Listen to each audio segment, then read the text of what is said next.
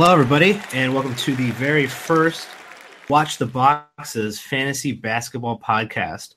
I am your host, Mike Catron. You can find me on Twitter at Watch the Boxes. That's one word, no caps. And we are trying to give uh, give this thing a start with a new podcast for the season.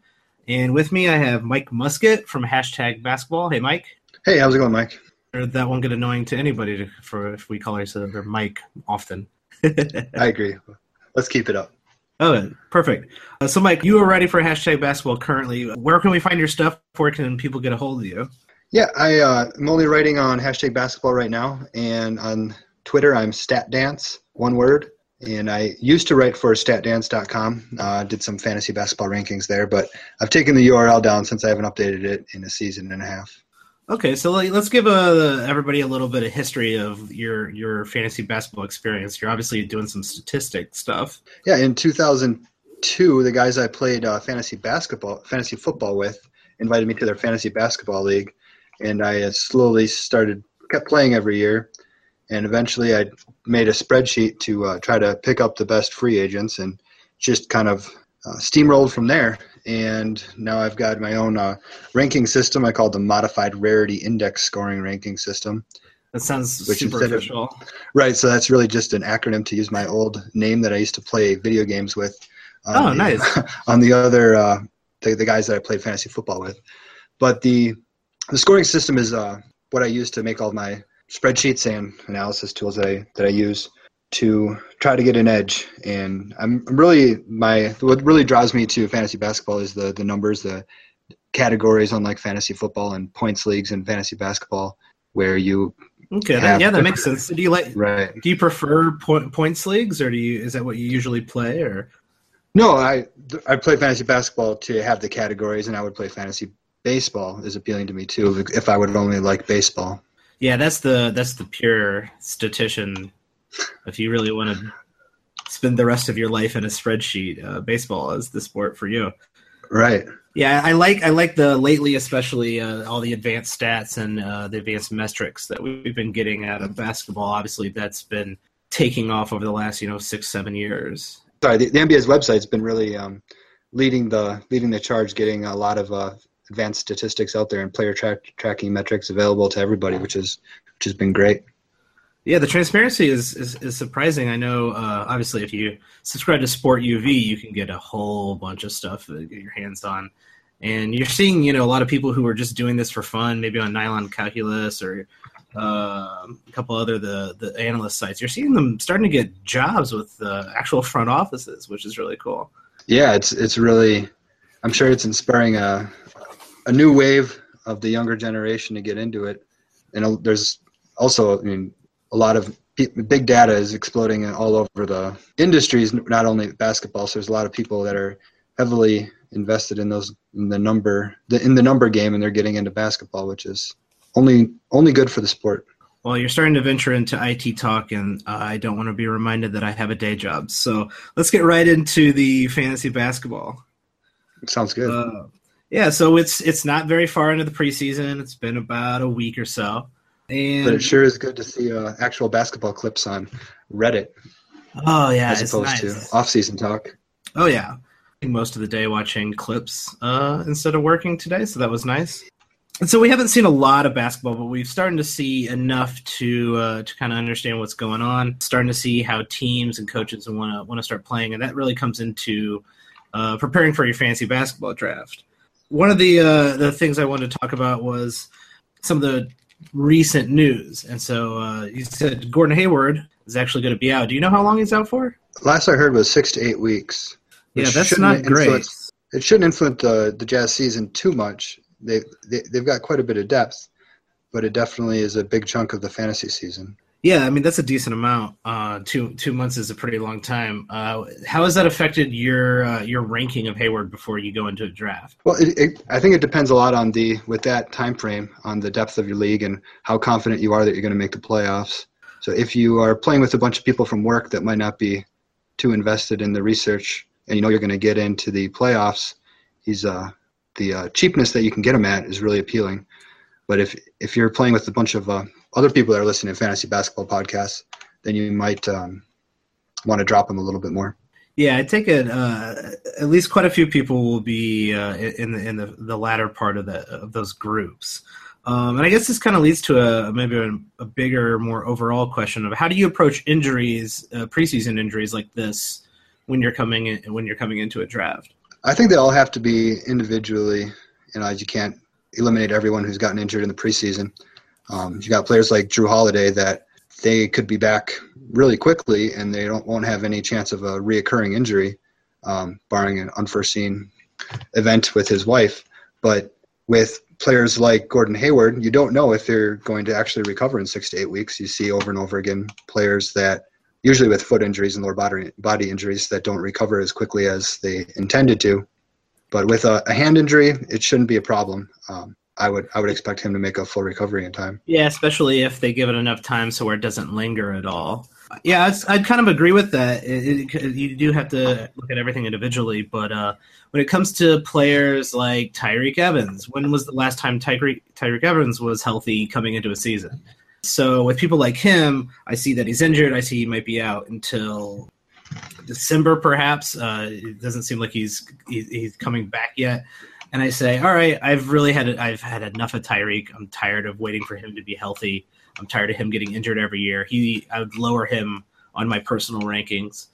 Uh, maybe other people don't mind or they would they take a chance on him. But uh, once you get burned by a guy enough times, especially like Tyreke, I try to avoid those guys just completely going into drafts. But I think uh, Tyreke Evans proved to us his uh, his rookie year, his talent level is just through the through the roof. But after Alvin Gentry made the comment on the, uh, I think it was Zach Lowe's podcast, if he returns this year, he instantly was put on my do not draft list. He is yeah, it's not, um, not enough. I mean, me. I I think he's a great fantasy player, and I, and I have the last couple of years, and you know, you're you're gonna catch him when he comes back for that month and a half, and, you're gonna really and some you're gonna pick them up, and someone's gonna really love them but I'm I'm not drafting them and I someone like Gordon Hayward who doesn't really have a history of injuries and might be out a couple months, but is a quality player, you know, a top, you know, 40 player. That's someone I still keep in my in my draft. You know, maybe I drop him a few rounds if you're doing a snake draft, or I plan to spend uh, less money on him when it comes to auction drafts. But Hayward's been proven to be a, a, a top tier fantasy basketball player, uh, a starter when he starts and he doesn't have a, a, long history of injuries. So I, I keep guys like that kind of uh, still in the rotation. You just have to bump them down in your ranking. It wasn't a soft tissue tissue injury, and there's no chance of it recurring. His hand got stuck in someone's jersey, so I'm not worried about him at all. Nice, yeah. So a more serious injury would be uh, the the most popular injury to talk about would be the Ben Simmons injury. He actually uh, had the Jones fracture in his foot, and he's got a big giant question mark on whether he returns this season.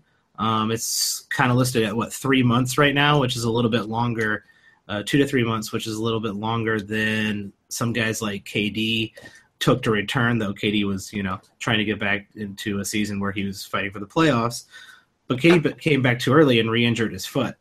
And so, with Ben Simmons, do you even uh, put him in your draft? If you're if you're out, not a dynasty, a redraft, would you put him into your draft? I would put him in my in my draft if I was in a really deep league, and if especially if the playoffs. Uh, I know some leagues have just like the NBA, half the league gets into the playoffs, and I think that injured players in general are under underrated in those leagues. But for a traditional league, I might not draft him at all. We don't really know. He's he's a rookie. He's got a lot of potential, obviously but we don't know how good he's going to be, and we don't know how valuable he's going to be in fantasy leagues.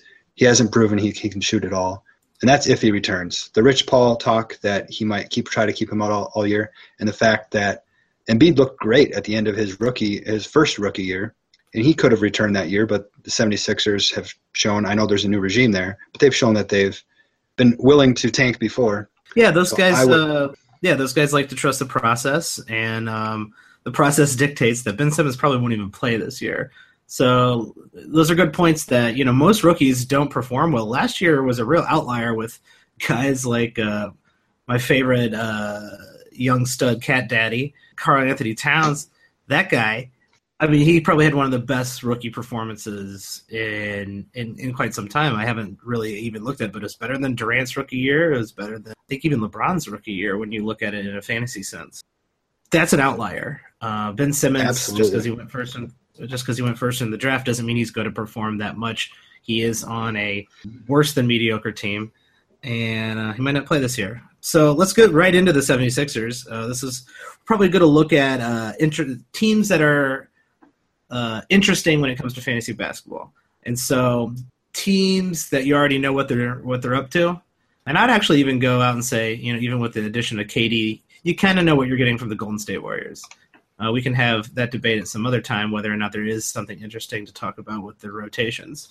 But there's, uh, unlike uh, I think last year, there's quite a few teams that are kind of in that unknown state how how the rotations are going to go, who's going to get playing time. And so let's just start with the 76ers.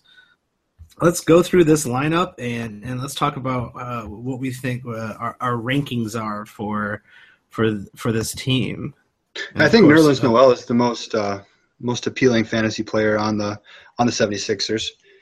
The 76ers have no yeah. have no reason to um, just let him sit on the bench. He's obviously a, one of the one of the trade candidates between him and uh, Jahlil Okafor, and his ability to get steals and blocks is not not quite unrivaled, but he's he's elite in both of those categories. And as long as he gets minutes, he's going to be a fantasy stud this year, I think. So yeah, I guess that's the that's the real question. Uh, Noel actually had a kind of a rough start to his his season last year, but then uh, really brought it in the second half. But he he only averaged uh, 29 minutes uh, last season with uh, Okafor uh, being a rookie, and now we have Joel Embiid and uh, Saric. Um, Saric, Saric. Which one's the which one of those is correct? I'm going to go with Saric. So yeah, I should probably look. As long as we're both wrong, I think we're fine. Yeah, Saric. Let's go with that until um, we get some angry emails. Yeah, Saric there. You got Embiid in the lineup now. So are you? Are you? I, I think Noel has the the most potential, but are you? Are you really think he's going to uh, even match his 30 minutes from last year and his production from last year? we got to remember that last year he did everything that he did without a point guard. This year they have possibly Embiid um, delivering the ball the second half of the season, and Sergio Rodriguez and Jerryd Bayless all year. I'm not going to try to and get real excited about those two guys, though. I right, mean, but they're actual uh, legitimate NBA point guards, unlike um, whoever they had playing the one last year. Yeah, Ish Smith uh, briefly was an NBA point guard for at least a handful of games last year. That's true. He he was. Uh, they, they they traded away an asset to get him, and I don't. I don't. I'd have to look at how his numbers compared to with Ish and without Ish. But overall, he spent the, at least most of last year without a uh, actual NBA point guard, and I think that uh, Noel is due for a due for a big year. Yeah, I like him. At, I like him at a little bit of a bounce back uh, season, but uh, I think there's just too much of a uh, logjam in the front court, and I, am not going to say he. I, I don't think he's going to have a giant season this year. Um, I see him. I think he'll be a top 100 player. Yeah, he's I think that's his floor. Standard league relevant for sure. Um, I'm not going to go out of my way to draft him. I'm not going to even reach for him. I just think, you know, that there's still a lot of issues with that with that lineup. And and Noel does have uh, the ability to have have some very nice games and, and, and contribute in a lot of uh, categories um, across the board when it comes to pure nine cat fantasy. But I'm not sure his minutes stay even at at 29 from last year. Yeah, there's there's definitely a chance that they don't. Um, there's also a chance he gets traded to a team that has an injury and needs a center, and he gets he gets uh, 33 minutes a game, but you definitely shouldn't plan on that. It's just uh, it's just a potential. And um, yeah. after looking it up, Ish Smith played 50 games for the Sixers Ooh. last year, so I stand corrected. I I rode some Ish Smith uh, bandwagon for a while last year. Um, I think I just like yelling Ish Smith um, at my at my friends, so I think that's why I remember that. Um, so go, going through their well, Philadelphia, we um, going through this roster, which is still, I mean, a lot of people are excited about the 76ers, but I think they're excited that they're not going to lose 78 games. Like they're excited that they might actually see uh, 20 wins out of them. But this is still a a bottom tier team. This is still a bottom of the barrel squad they have. But you know, there's still starters minutes to go around. Uh, who would you who would you rank as your I guess your second most uh, your second most uh, prominent fantasy player on this on this team? I'm a big fan of Jerryd Bayless's fantasy game.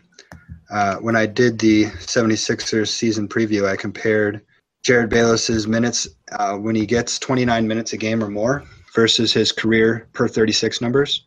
And games that he's played 29 minutes or more, he's averaging 17 points, four assists, two threes, and shooting over 40% from three, 48% from the field, which and over a steal a game, which makes him a a, a real fantasy asset.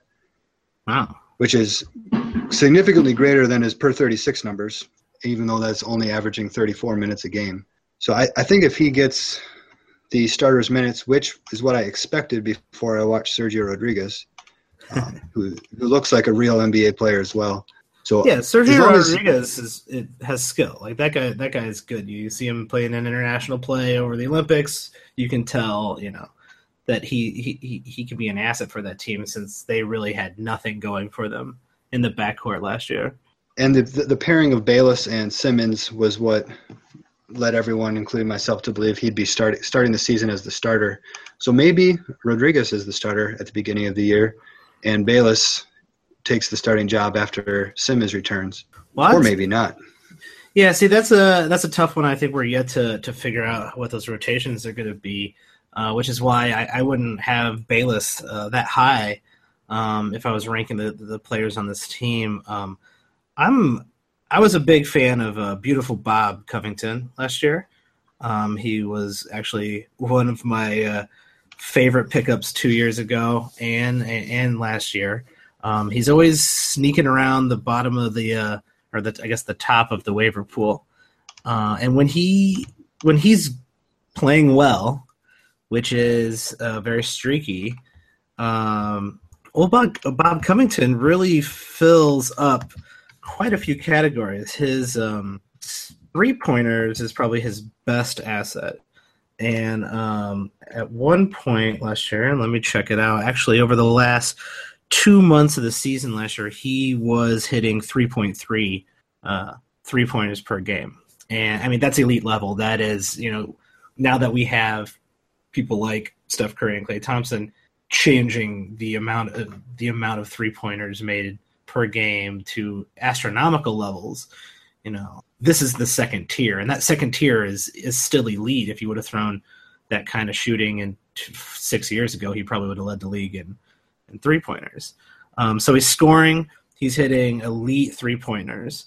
Uh, he, he he's he gets good rebounds and good steals. Uh, his his shooting volume isn't uh, ideal, and his, he, his percentages are actually crap. So if you're playing uh, a full nine cat, which uh, I suggest you do, um, you're not going to get a, uh, a, a balanced roto player out of him or anything like that.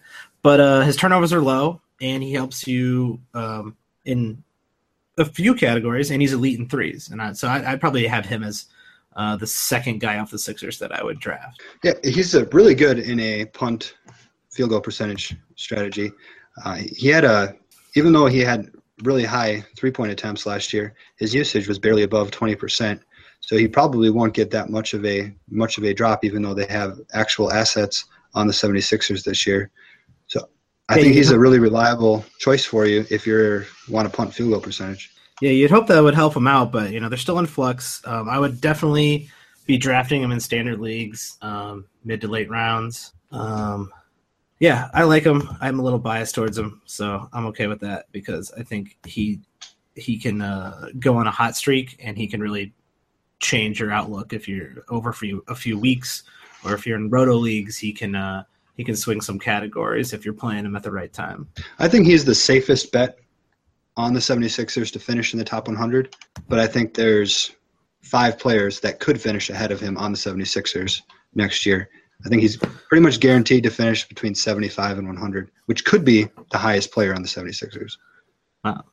Yeah, uh, I, am not sure. Out of Noel and Covington, I'd probably put my money on Noel being higher, but uh, Covington has the potential to to be the the best fantasy player on this team.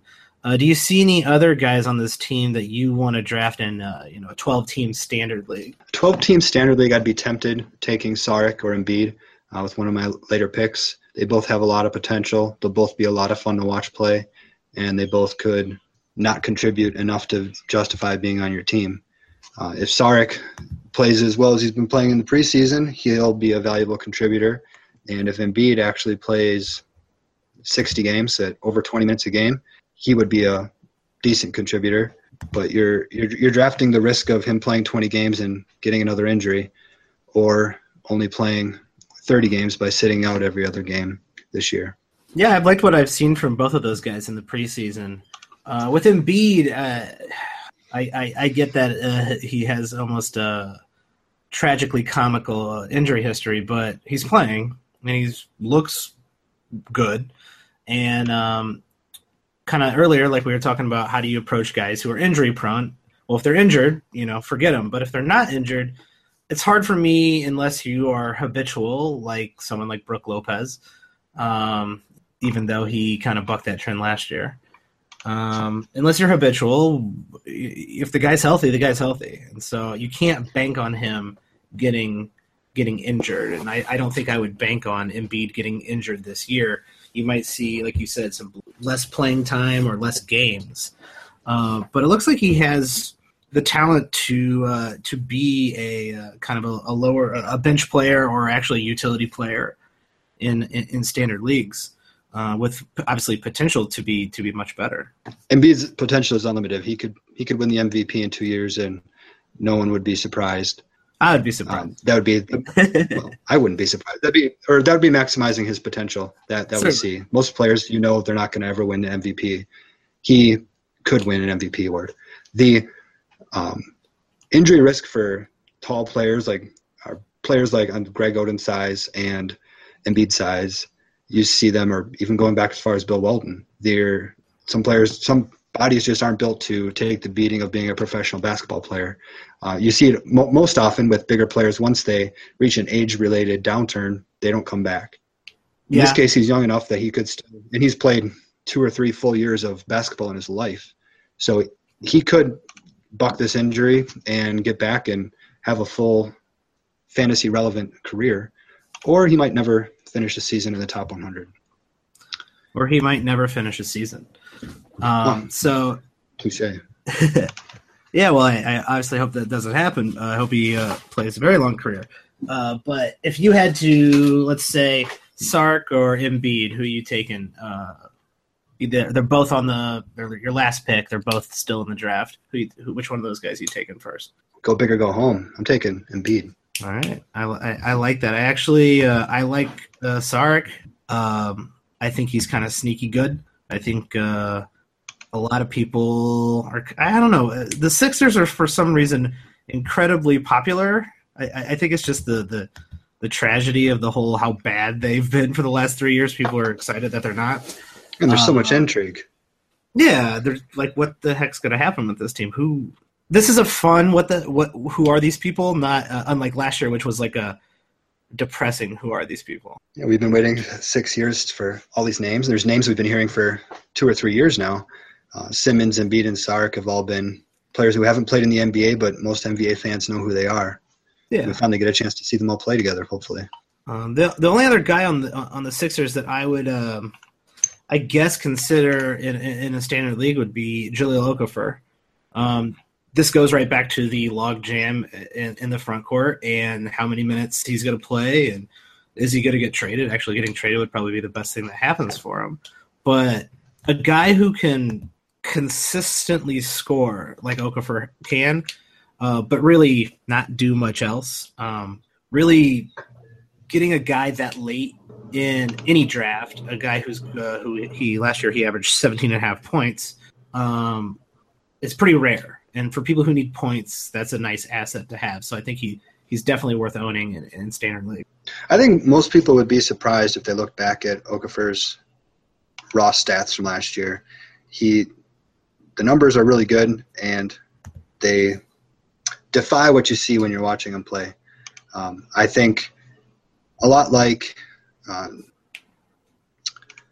a lot of players, he's going to give you numbers that you make him a good contribution to your bench, or he might, if they don't get a trade, I think he's the odd man out, and he's going to be riding the bench, letting Embiid and Noel get the majority of the minutes by the end of the year in your playoffs.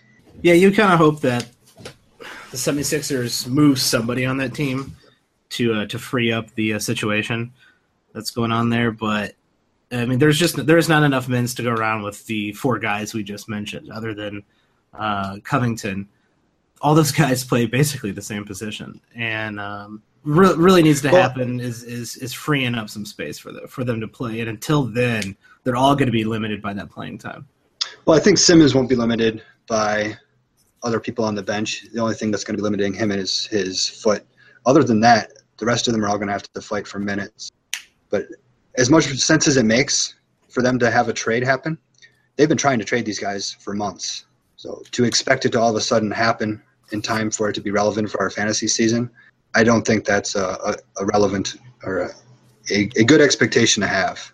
I yeah, think pro- that we should price in the, the minutes that we expect with the lineup as it is now. Yeah, the probability is low, especially before the season.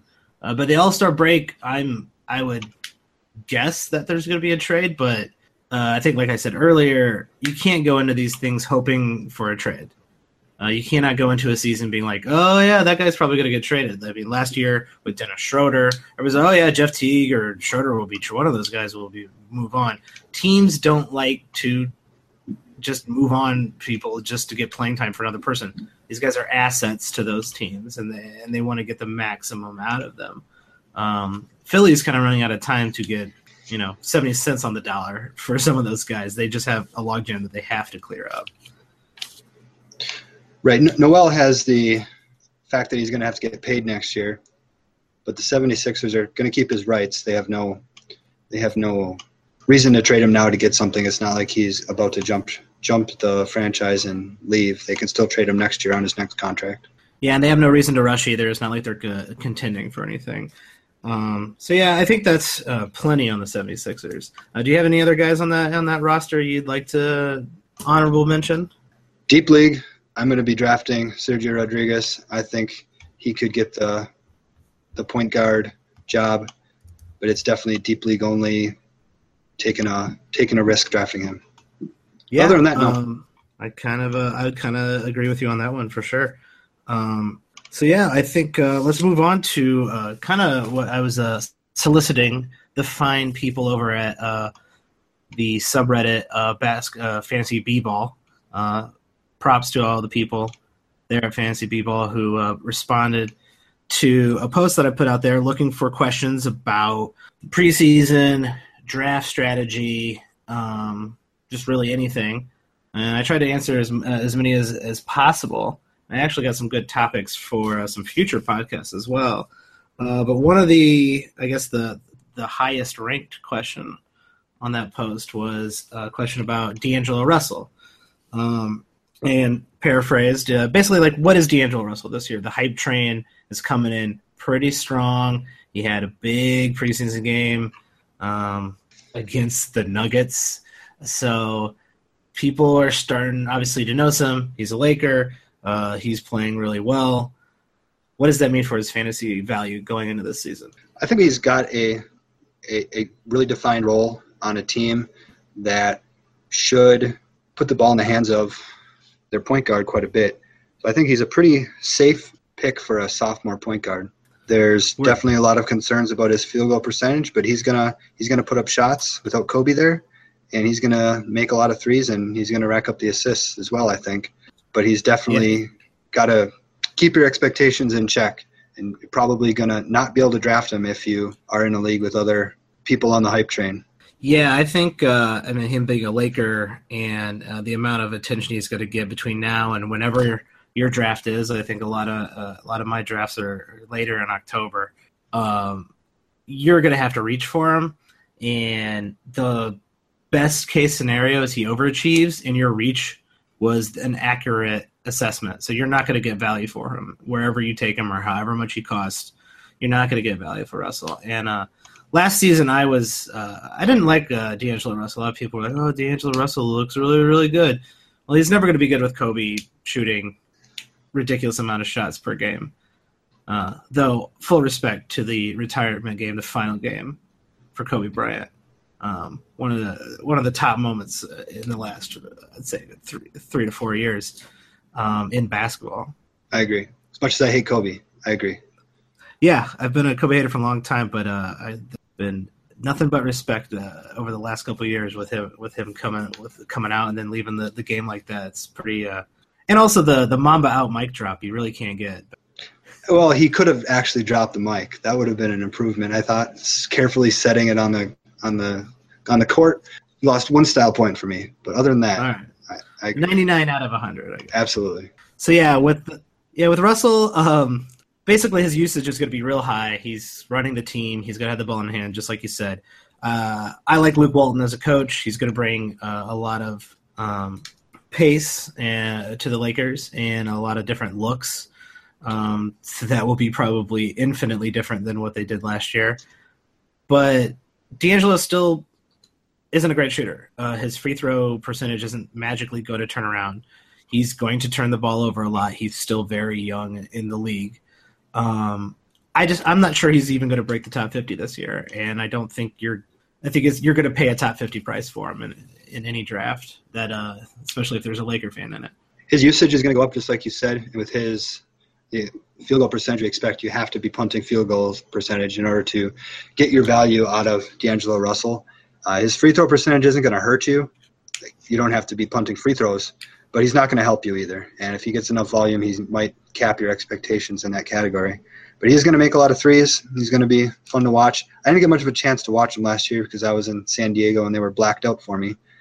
But I've, I've heard good things about his potential, and I'm, I'm sure the Lakers are going to do everything to put the ball in his hands next year. Yeah, I uh, yeah I, I like that assessment. Uh, don't reach for him, everybody. Uh, don't don't believe the hype train, but uh, he's got potential, and he, he looks like he could be pretty good.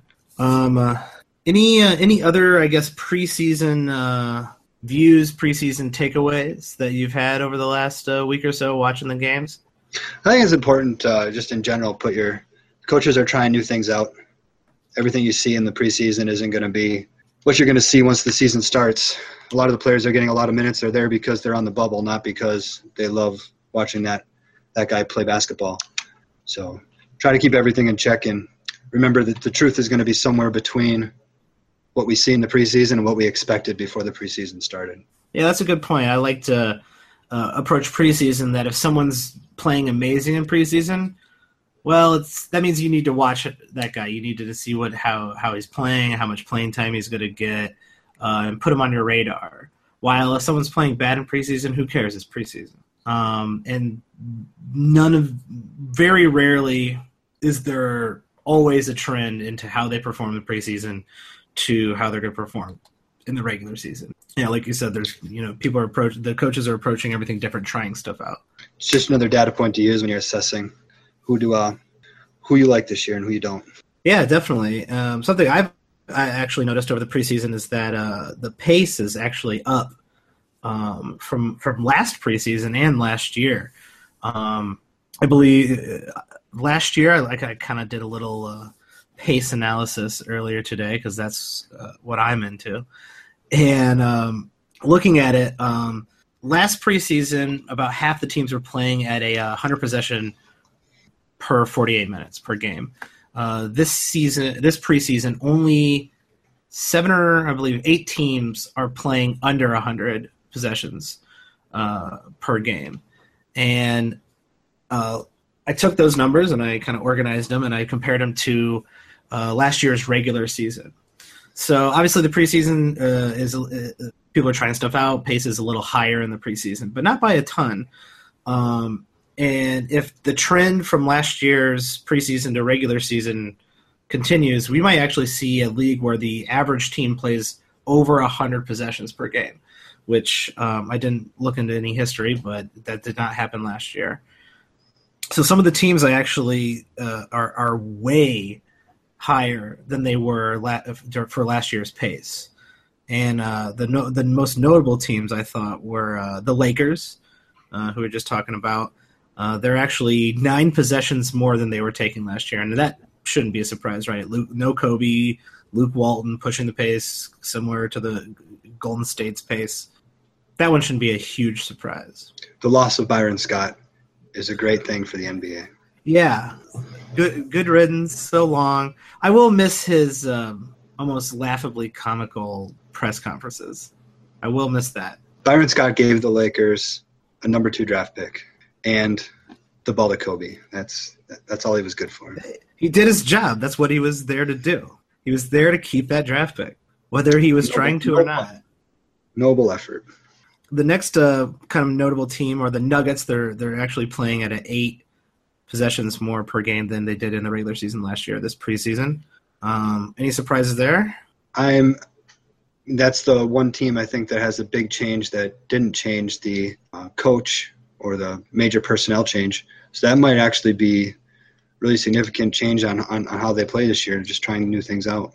Yeah, I'm not sure if that will transfer into the regular season, but uh, I think it's uh, pretty significant to see eight more possessions per game, uh, really pushing the pace. Another team that's pushing the pace that I actually think is significant because you've heard coaches talking about it, you've heard uh, analysts saying that the this team wants to push the pace more, and you've also heard their star players say, "Oh, maybe this is my year to win the MVP."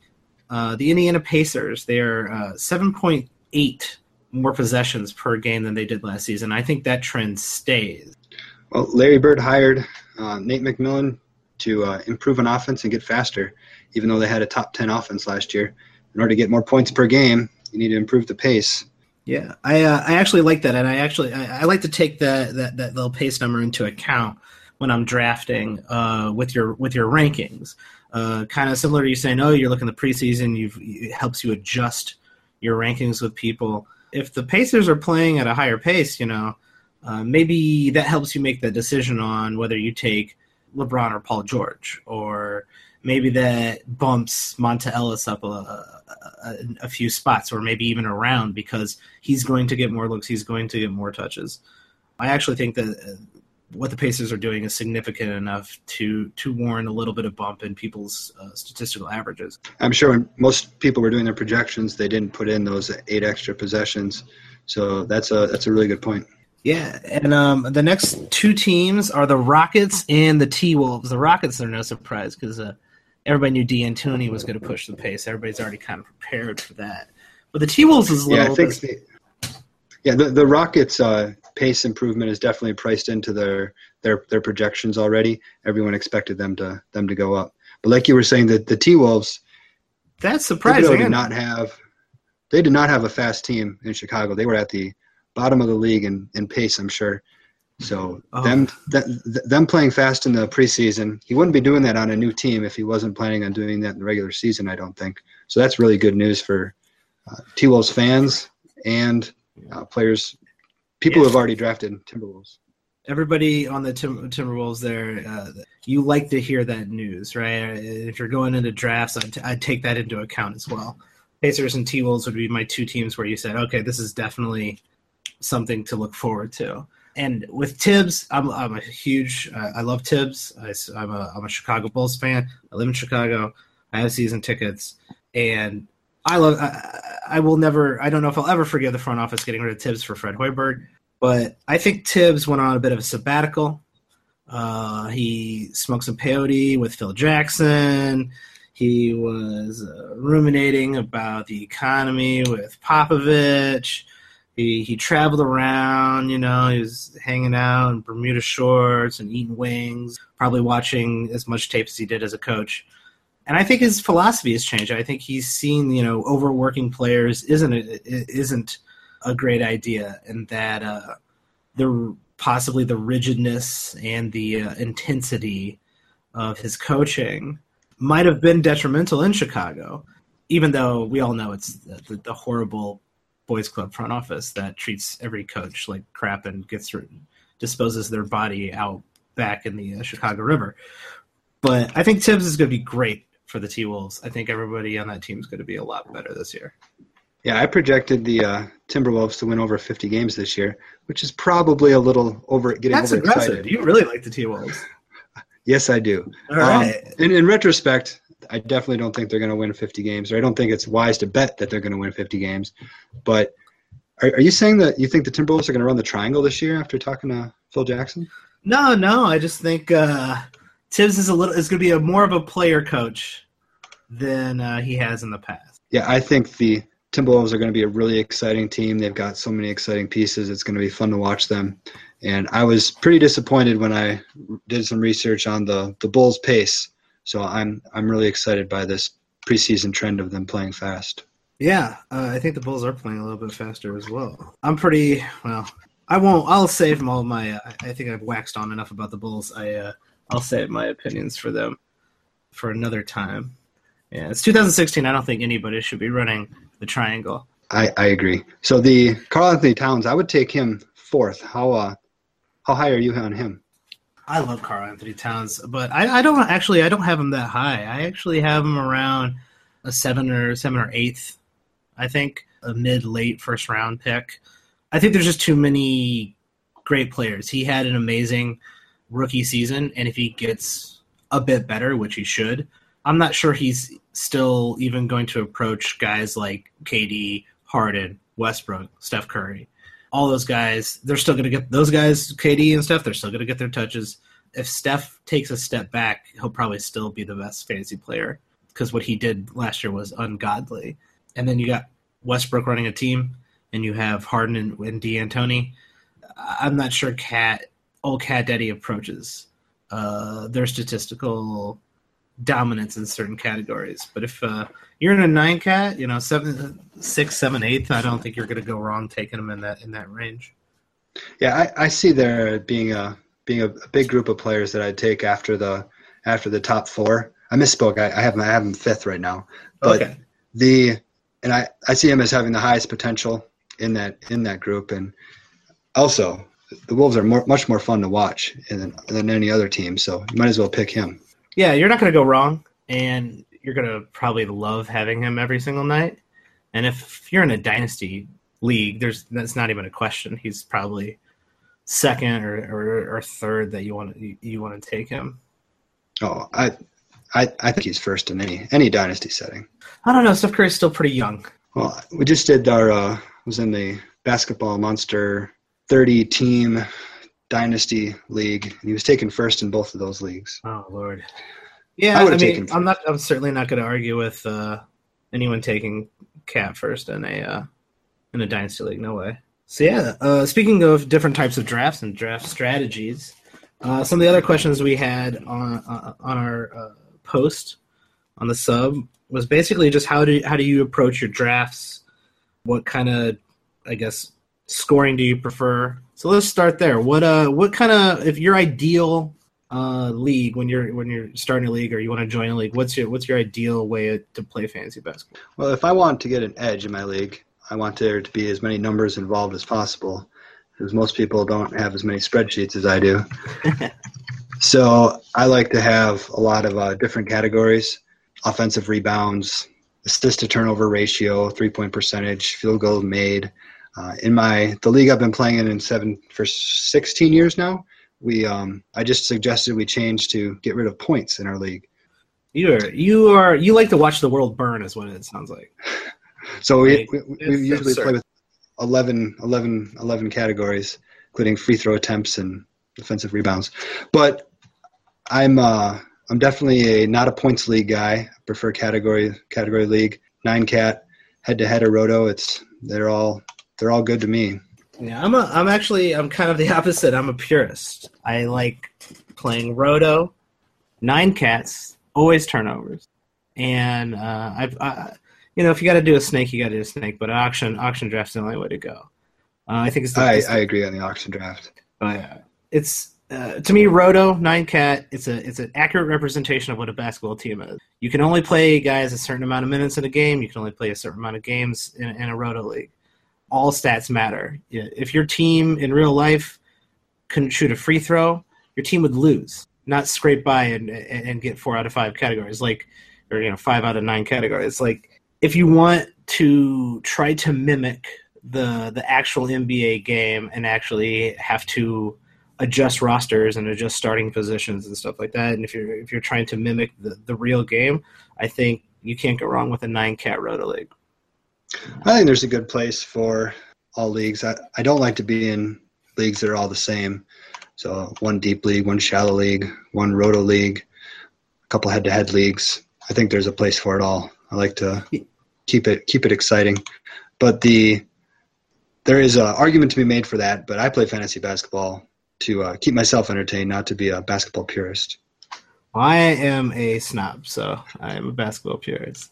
But yeah, there uh, th- that is the nice thing about uh, I think fantasy basketball is there's just a bunch of ways to play it, and a, a bunch of people getting into it for their own reasons. And I still don't understand the need for 15 to 20 categories. I probably never will. But if that's your thing, right on. I'd like to get in a real. Are you in a real salary league? I am in a real salary salary Uh, league. I'd like to get into one of those. I uh, I haven't gotten. That's the one uh, other. That's the one thing I haven't gotten into yet. Yeah, that's a completely new wrinkle that um, really changes all the dynamics. It's like a new game, right? Like it's not even. You don't even approach it the same. Well, I think that you can definitely get over overworked in it. The Stan Van Gundy theory of doesn't matter how much you pay as long as he helps your team still holds true in a real real salary league. Just because Mhm. he makes twenty million dollars a year doesn't mean he's his stats don't count. Just means he's not as good of an investment. But if you have the space, you might as well have him on your team. But it definitely adds a lot more management wrinkles into your into your fantasy league. Yeah, it's probably like a like a full time job. Well, speaking of a full time job, an auction league can auction draft can be a full time job for hours of your day. The advantage of the the snake draft is it can be over quickly and and, and get the job done, even though it's not nearly as satisfying as an auction draft. Yeah, I mean, it depends on who you're uh, drafting with. I uh, do a live auction draft uh, with some uh, old some college buddies. We're in uh, year six or seven of our, our keeper league, and uh, we always do a live draft. We insist on it. We've had to uh, video conference people in every once in a while. Those drafts tend to last a very, very long time. There's usually pizza ba- breaks and, and fights and beer and lots of uh, drunken bets, and then um, everyone celebrates. It's it's a beauty. It's one of my favorite days of the year. Do you have any punishments for picking a player for the second time? Ooh, no, because I don't think it's ever happened. No. Well, that's Yeah. either good, really good discipline or not enough beer. Yeah, it's one of the two. so yeah, let's. Uh, I mean, we we got a little time here. Uh, some of the, the things people want to hear about is uh, different ways we uh, we approach uh, the different types of games. And so, when you're going into a, a head-to-head league, uh, what what are you looking to do there? Is, is do you have a punting strategy? Do you do you agree with punting? You know, what what's your favorite way to to approach a head-to-head league? So if it's a auction league, I'm going to go into a head-to-head league with a punting strategy in mind. I've got players I want to target. The biggest uh, advantage in the punting league is always the the punt free throw strategy. So I'll try to nominate one of those guys early if I want to do that strategy. And if he gets bid up too high, that means too many people are in that same strategy, and I'll sw- switch over to a different punting strategy. But it's really important in a auction draft to have set values for every player so you can see value when it happens as opposed to the snake draft, where depending on where you end up, you're going to figure out who who is available to you, and based on that, based on who got picked before you, that determines the rest of your strategy. So you can't go into a. It's hard to go into a snake draft knowing exactly what your punting strategy is going to be, since your your first your first pick is going to be such a big part of the what your team works out to be. Yeah, definitely. I I think if you're playing head to head, you have to punt. Uh, I mean, you don't have to punt, but I think you're doing it wrong if if you're not punting at least a category. I don't I don't subscribe to punting four categories.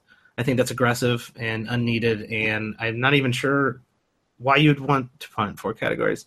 Two, three, if you're if you know what you're doing. But once you get to four, you're you, really have a thin line, a, a, a thin margin of error. So, but I think punting is the way to go. Like you're saying, free throw is the most obvious one. You have guys who are completely dominant if you don't include free throws. Uh, DeAndre Jordan's like you know the fourth best player in the league if you don't care about your free throws uh, when it comes to the rest of the categories. But yeah, like that's the beauty of an auction draft. You can go get the team you want, and when you approach any draft, actually, not just auction drafts, you should have your own rankings. You should do your own rankings. You know your team. You know your league best, even if it's strangers. You know you, you should be able to understand your scoring system and understand how that changes your ranks don't rely on any anybody else. Use them as reference, but have your own ranking system or your own value system for an auction. And yeah, go after the players you want. Uh, when I when I when I do an auction draft, uh, I always nominate people I hate. If I really don't want a player, I'll be nominating them early and often, and go get the players you want. And that's like you said, it's the more money, the more money that gets off that you don't want, the better off the better off you are on bidding for players you do want. Absolutely, and uh, actually, that was one of the uh, interesting question that uh, somebody had about auction drafts on the uh, on the Reddit thread was when you're in a league that overinflates the top players, what what do you do? What's your strategy around that? Do you if do you wait and try to just get value where you want to get value, or do you overpay for a top player? I think you have to you have to wait to get value. It's always difficult, just like in the real NBA to count on making a trade later, but an appropriate value for all the players. So you've divided up the total amount of money that's available in the league by all the players, so you know that your values are going to work out in the end. People are overpaying. You can uh, just sit back and wait for the value to come. And as long as you don't have players greatly overvalued at the end of the draft, then you're going to be able to find your value. Two years ago in my league, they everyone overpaid for the top players, and I got lots of lots of value in the mid tier, and I was able to trade those for a couple of those players the first week for Steph Curry, uh, which it's always hard to guarantee. You can never guarantee you're going to be able to trade for one of those top players later, but that's what that's what you can try to do. Yeah, I think that's a that's a pretty good. I guess you gotta you gotta feel your league out. I, for one, don't want to have my best player being the the 28th or the 30th best, best player in the uh, in the draft. And I'm always uh, when I approach drafts, I'm always looking for value. I'm always looking for guys that no one cares about who, but always seem to uh, finish very very well. One of my favorite from years past was always Jason Terry. Jason Terry never seemed to be drafted by anybody, and then I would go and I'd pick him up off the waiver right after the draft every year. I'm like, oh yeah, Jason Terry. Even I was forgetting him. But I don't think you should be uh, afraid to overspend on a top guy, especially if that top guy is someone you know is going to be great, is know you know is going to be worth it, because you know the market's the market. If if the teams around you and the, league around you is dictating that those guys are worth more, uh, then they are worth. I don't think you should you know spend ridiculously or buy every single top player for overpriced. But I think to compete you have to have one of those top guys. You you want the route uh, uh, of trading for a top guy, which is smart, but you have to have a top guy to win. And so you can either you know try to get enough value in trade, or you can you know go out and take a chance and and and spend a little bit more money than your projections state. But then let everybody kind of gouge themselves and uh, and look for that value in the, in those three, four, and five round players and, and try to get those guys at value. Depends One risk I ran that. Is one risk I ran that year was that I didn't have any bad players I could drop for a free agent. So you need to make sure that your team isn't so level leveled out that you don't have anyone you can drop. Also, you don't want to pay for someone's ceiling. So even if all the top players are overpriced, you don't want to pay too much. You need to have a maximum that you're going to spend on people. Yeah, you have to say, all right, enough's enough. I'm not paying that much. But uh, a lot of a lot of people I know they'll they'll, they'll print out a projection or they'll they'll uh, have their values, and if it goes a dollar over, they're not going a dollar over, and you're going to overpay at some point. So would you rather over? Uh, this is a, a, direct shot at, uh, at Kyle at, at Basketball Monster. Would you rather overpay for Myles Turner, or would you rather overpay for James Harden? Um, I just listened to him and uh, uh, Joey at Red Rocks uh, mock uh, auction draft, and he uh, overpaid for Myles Turner, and I found it uh, comical. Right, that's that's paying for someone's ceiling. Where Harden, he could have the best fantasy season we've seen since Curry last year. Yeah, uh, Harden could do some extraordinary stuff. Um, I did like what you said about uh, always having guys you can drop. I completely agree with that. You should always have guys you can drop because every year someone comes out of nowhere, is, comes out of the waiver, and is a is a top hundred, top eighty, uh, maybe even better player. So you have to have room for them on your team. Yeah, you're just cutting off your own uh, your own arms if you don't have someone you can grab or someone you can drop so you can grab them. They're gonna happen. So, I, uh, for roto leagues, do you have any uh, roto specific strategies or ways you play during the season, or way you the ways you approach the draft for a roto league that's different than uh, you know a league where you might punt?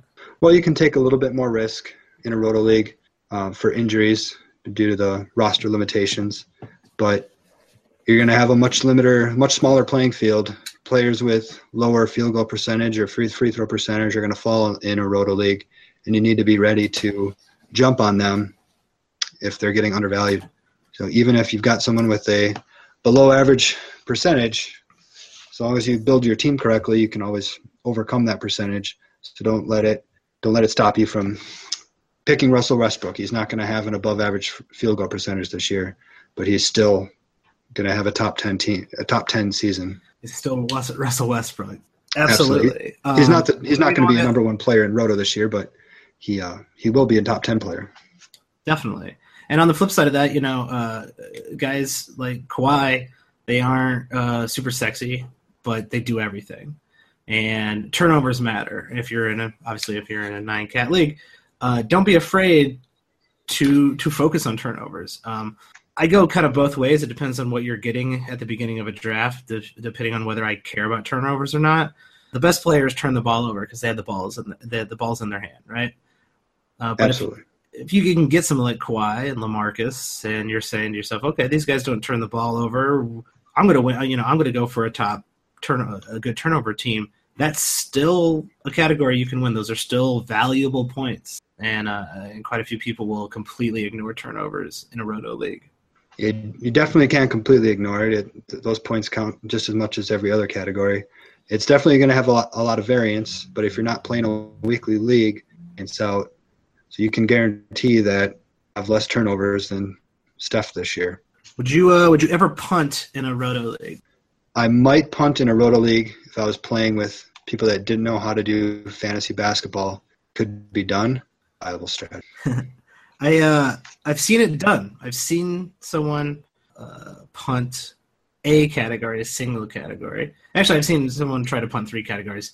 Uh, that didn't go as bad as it should have, uh, but I've seen someone purposely punt a category, and uh, it worked. Uh, it can be done in a roto league, but you you got to know what you're doing, and you got to be able to uh, you know f- focus the entire year on on a strategy that allows you to boost yourself in, in, in categories high enough where you can maneuver to boost yourself at the categories that you didn't uh, focus on in the first half of the season. It's a it's a it's a long term strategy, but you can punt a you can punt a category in, in roto, and if you if you know what you're doing, you know, go for it. Yeah, that would take uh that would take a lot of planning and a lot of uh, a lot of work, and I think quite a bit of luck too. Yeah, I think I play with some lunatics. One of my uh, most, I guess, frequent questions about roto leagues, since I uh, decree that it is the best way to play f- basketball, uh, I get a lot of roto questions, and one of the, the most popular ones is, "What do you do about games limits?" because that's usually that's the new that's the wrinkle in, in a roto li- league that's not in the head to head. What do you do about games limit? Do you have any way that you approach the uh, the game limit? The game limit. Well, streaming is is valuable if you've got injured injured players on your team. Uh, I think you can pick up a player if you know you've got extra games that has uh, with an injury and might just be a, a lower tier player. Uh, but you've got to you've got to have a plan. I think that's the that's the biggest thing knowing knowing where you stand and and what your players are going to be doing in the in the future yeah you only you only have a maximum amount of starts and I, I try to focus on quality starts. I don't worry about my games played or my games limit until probably february until right around the all-star break.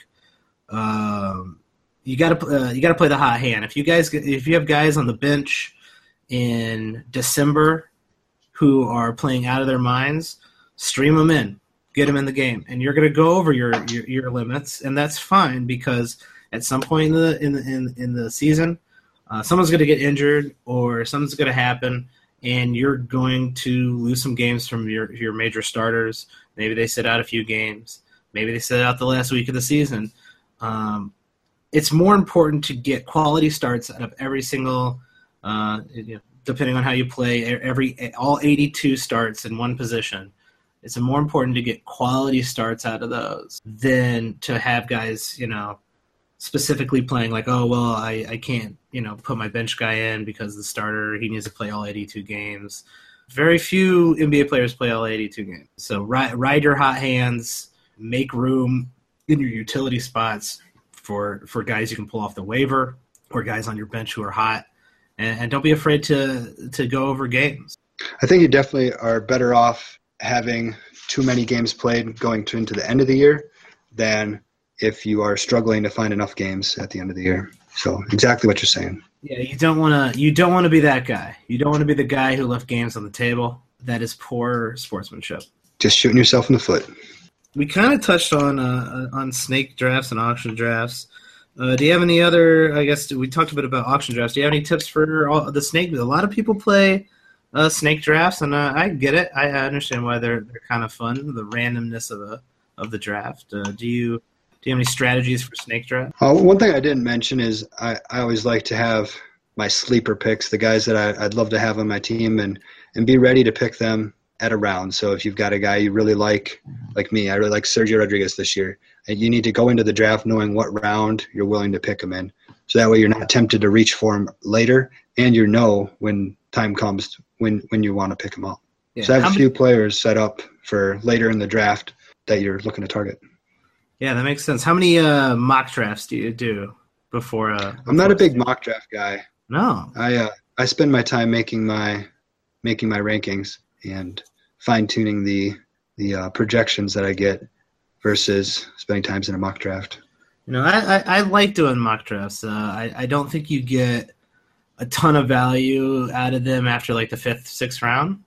Um, but having the different scenarios down, so to me, it's a big decision tree. And here's the uh, the IT nerd and uh, talking.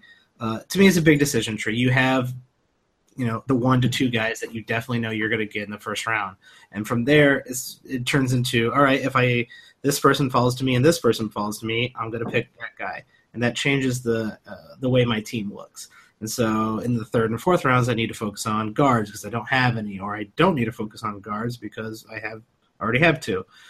I like to just run through every iteration over and over for the first four or five rounds. Because once you have those first four or five rounds almost memorized you can start looking at those later rounds and you can start looking at the the pieces that complement your your, your top players. Um, so i actually really like to run lots of mock drafts if i'm uh, before i'm going into a snake draft. Yeah i think there's a, there's a lot of value to them uh, as long as you have projections that you're ready to use and you got to be willing to switch your plan right like you can't go into it like i'm going to do exactly this and i'm going to punt free throws and i know that drummond is going to fall to me and i'm going to do this and then you know, by the third round, none of that happened, and now you have no idea what the hell you're doing.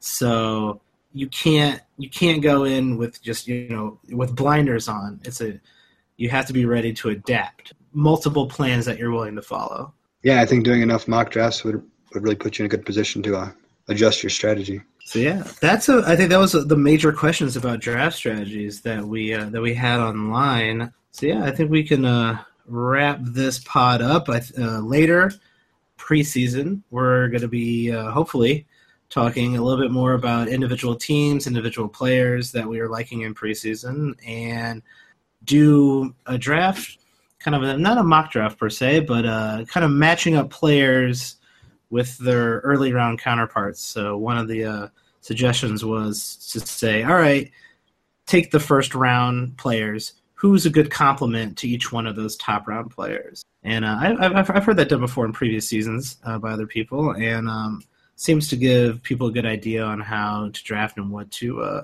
to look for after they get their almost guaranteed uh, pick in, in, in the draft in the first round.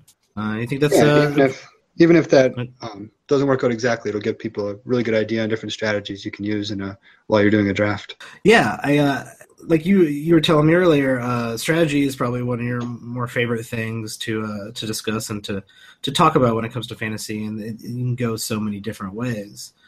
There's no, I guess I was gonna say there's no wrong strategy, but there are. There's lots of wrong strategies. So uh, hopefully we can guide people into more correct strategies. Absolutely. So yeah, thanks for joining me, Mike. Uh, where can everybody find your your stuff or, or get a hold of you? Yeah, I'm uh, writing for hashtag basketball, and you can find me on Twitter at statdance. One word. Thanks a lot for having All me on today. Yeah, of course. Um, and I'm Mike Catron. Uh, you can find me at Watch the Boxes, all one word, on Twitter. And you can also go to watchtheboxes.com, but uh, there's probably not a lot of interesting stuff on there. It's mostly last season stuff, but uh, that will be picking up uh, hopefully soon. We'll get the podcast linked on there and uh, also on hashtag basketball.